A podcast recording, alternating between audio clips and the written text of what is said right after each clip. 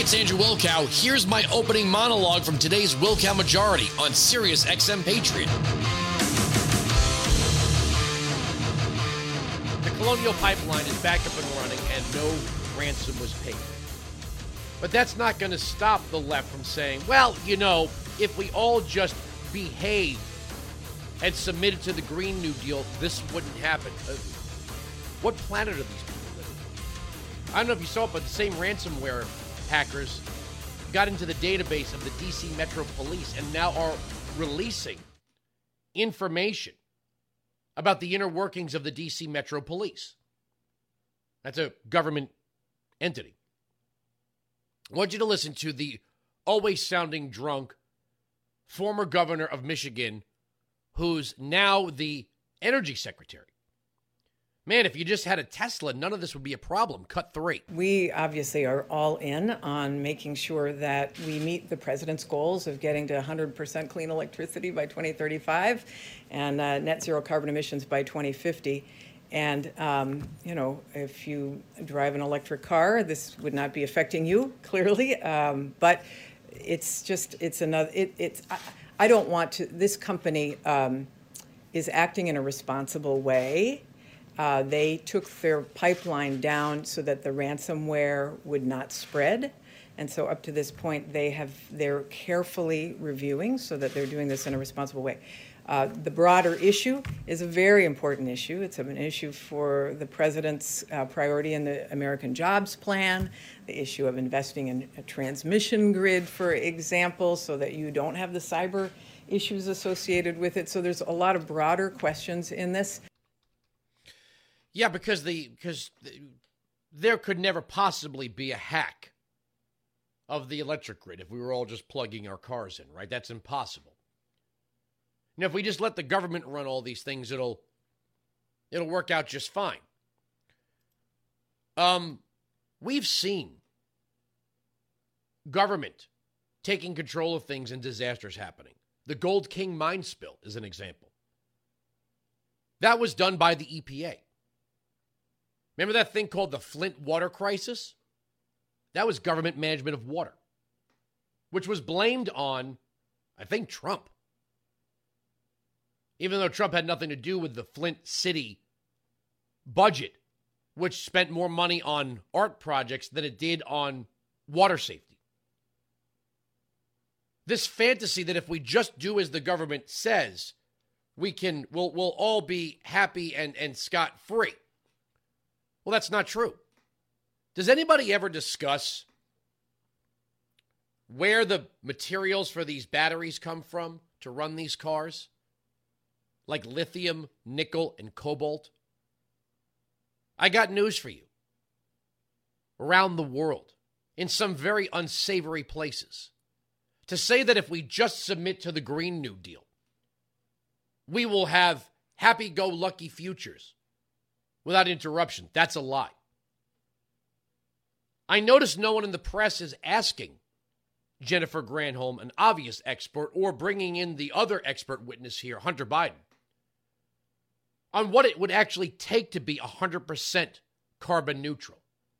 How much land would have to be cleared for the massive industrial wind turbines that basically are not renewable when it comes down to their actual components, and they only work when the weather's in a perfect condition for turning the turbines.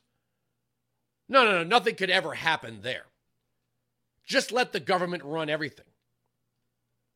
Wine's at six ninety-five Patriot, nine five seven, two eight seven four. Let me just give you a little, a little taste of this. From automotive world dot com, risky business, the hidden cost of E V battery raw materials. Over the next twenty years, it's projected there'll be somewhere between three hundred and five hundred million electrical vehicles on the road. That would total, that would con- constitute a staggering leap from the roughly five million new models sold in twenty eighteen. For passenger car powertrains, the longest promised future of clean transportation is now. However, close scrutiny of the E V power unit supply chain, and particularly the raw materials used to build E V batteries, reveals unappreciated costs. These are causes that suggest this future might be neither as clean nor reliable as been suggested, and it might even come with unprecedented human rights infringements. Uh-oh, can't have that. Issues also manifest in supply chain security risks, a layer of concern that's not being discussed, let alone addressed in the E V context. The hidden risks with these power sources begin at their upstream origin.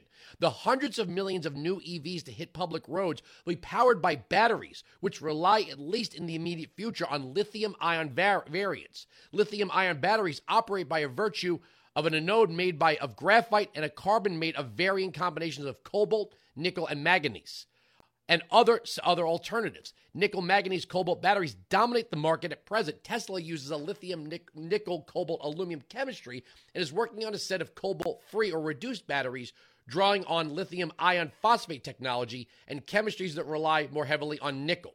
Where do these minerals come from? See, that is not ever the question. Lithium is concentrated in Argentina, Argentina, Bolivia, and Chile. The Democratic Republic of Congo is the world's dominant source of cobalt. Mineral extraction in these locales is rife with environmental degradation and human rights abuses. Now, we were not only energy independent under President Trump, we were poised to become a global net exporter. And that has since ceased because of Joe Biden's executive orders. Gas prices are through the roof. Democratic Republic of Congo cobalt extraction and processing paints a stark picture.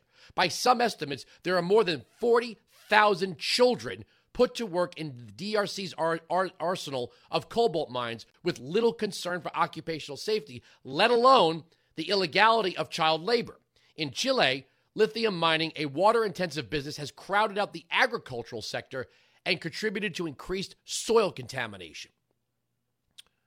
Are we going to force the entire world to adopt American labor standards and environmental standards? Well, I guess it's kind of like the blood diamond. How many? How I don't mean to put this. Uh, I don't. I don't mean to put this on women when I say this. But how many of you gals out there have actually asked your fiancé where the diamond came from? As a matter of fact, I have a sneaking suspicion that if many women were presented with a diamond that was larger than they expected, and somebody whispered in their ear, "This is a blood diamond," they'd probably say, "Well, shh, don't tell anyone." I'm not saying everyone. I'm just saying. We have no problem with where our iPhones come from. We have no problem with where our basketball sneakers come from as long as they are named after a prominent athlete. Marco Rubio was right when he said a lot of these companies are going woke to hide all of their other sins. Right, so if Nike sponsors Colin Kaepernick, and Colin Kaepernick takes a knee for, you know, Black Lives Matter and all this other stuff, nobody actually says, well, where is Nike making these shoes? What are they paying the people that make them? What are their working conditions like? Are they adhering to child labor laws? Of course not. We just chalk it up to social justice and virtue signaling. So we really, in our conversations about energy, don't actually ask, where are these batteries coming from? Like I said, they're coming from some very unsavory places. Not to mention, you take a nation like Bolivia that may undergo a revolution at some point. We have some very unstable governments in South America. Try to imagine, try to imagine if we were dependent on Venezuela two decades ago for energy. Now, at first, it might have been okay. But do you think we would be getting any energy out of them now? And what other nations would be able to hold us hostage if we were dependent on these battery materials? Now, maybe we will end up with the, uh, the uh, Mister Fly, what, what is the, what is the, what did they call it in, in the end of uh, Back to the Future three? There was a Mister Processor or Mister whatever it was, and you see Christopher Lloyd dumping banana peels and garbage in to get the DeLorean up to eighty-eight miles an hour. Maybe that technology that doesn't rely on, on these materials will be down the road in the future. But we, we have a federal government right now that is doing everything it can to destroy the energy that we produce, which is our independence. We have been, you know, it's funny. Trump tried to break the stranglehold of reliance on foreign oil in the United States, whereas the Democrats want to get rid of coal. They want to get rid of fracking. They want to end pipelines. They don't want to drill in the ANWAR, no matter how safe it is. They've cast the American energy sector as deplorable. They've cast American companies providing needed energy to power our economy as the enemy. When have you ever heard the Democrats ever speak well of the American oil industry? They don't. They despise it. And whatever other issues there are with these batteries, they've probably assured themselves they'll figure that out later. Right now, it's about defeating Exxon, Shell, Chevron, whatever it is, whatever it takes to end the American oil industry. They'll figure out everything else later. But to think if we were just on the on, on electric vehicles, everything would be fine. That's not true. But that's what they're telling people. And by the way, I know everybody loves Elon Musk for his appearance on S N L, or at least some people do. He really is the most subsidized man in America. The idea that we should be paying out fifteen thousand dollars in subsidies for each vehicle sold is ridiculous. If there's such a demand for electric vehicles, then they should be supported by the free market and the free market alone. But that's not how the Democrats look at it. They don't believe in the free market. They believe in an ordered economy. They believe in central planning. They believe in letting bureaucrats decide our fate. We could be just as screwed in an electric vehicle as we are in a gas-powered combustion engine. And again, we would be back to relying on imports. Now, there's another facet to this. Let me keep reading from this piece. But environmental and human rights concerns are just the first order of risk in the underlying E V battery recipe. The necessary raw materials are disproportionately concentrated in a small set of markets, most of them emerging, and the extraction and processing of these materials is overwhelmingly controlled by one single actor, China. Thanks to industrial policy, Chinese companies dominate at home and abroad the harvesting and processing of crucial raw materials necessary for E V production. They do so propped up by state subsidies responding to Beijing's ambitious control of the E V supply chain and wider industry. Concentrated supply and concentrated upstream consumption introduce significant E V supply chain security risks. So China. Who loves China? Biden loves China. Biden loves China. The N B A loves China. Major League Baseball loves China. Disney loves China. Hollywood at large loves China. They've wedded themselves to China, a nation that has told us flat out they want to dominate us.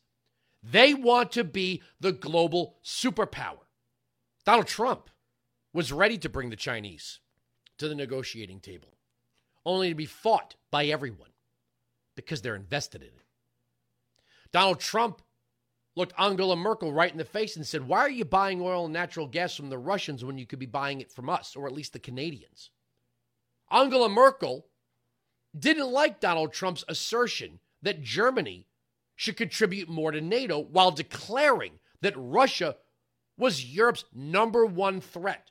But yet, they had no problem supporting Russian oil and natural gas. Winesick six ninety-five, Patriot nine five seven, two eight seven four. So somebody tell the drunk old lady at the energy department that it's not so easy and it's not so cut and dry. The Chinese are moving throughout Africa right now. They are taking control of ports, and they are taking control of mining. You know what we're doing? We're going around the world and giving people money. We're going around the world and giving people money. Money that we don't have. We're giving money to Central America. We're giving money to countries in the Middle East. We're giving, we're giving money to everyone, even in what's supposed to be COVID relief. We were actually funding an Egyptian scholarship program in Egypt that is overseen by the Department of Education. We can't even keep critical race theory out of our schools, but we're funding education programs in Egypt. In our COVID relief package, we funded a transgender education program in Pakistan. We are giving, we are bleeding money right now to the world, whereas China is going in and at least getting something in return. And they are going to control the E V battery market. They're going to corner it. Between instability in Latin America and the rise of China, we would be screwing ourselves to rely on electric vehicles when we have an abundance of oil and natural gas. But don't tell that to the media. Weinstein six ninety-five, Patriot nine five seven, two eight seven four. We are right. They are wrong. That is the end of the story. The arguments on this radio program cannot be broken. Sirius X M Patriot. You can join me live on the Wilkow Majority, Monday to Friday, noon to three East, nine to noon West, on Sirius X M Patriot, channel one twenty-five.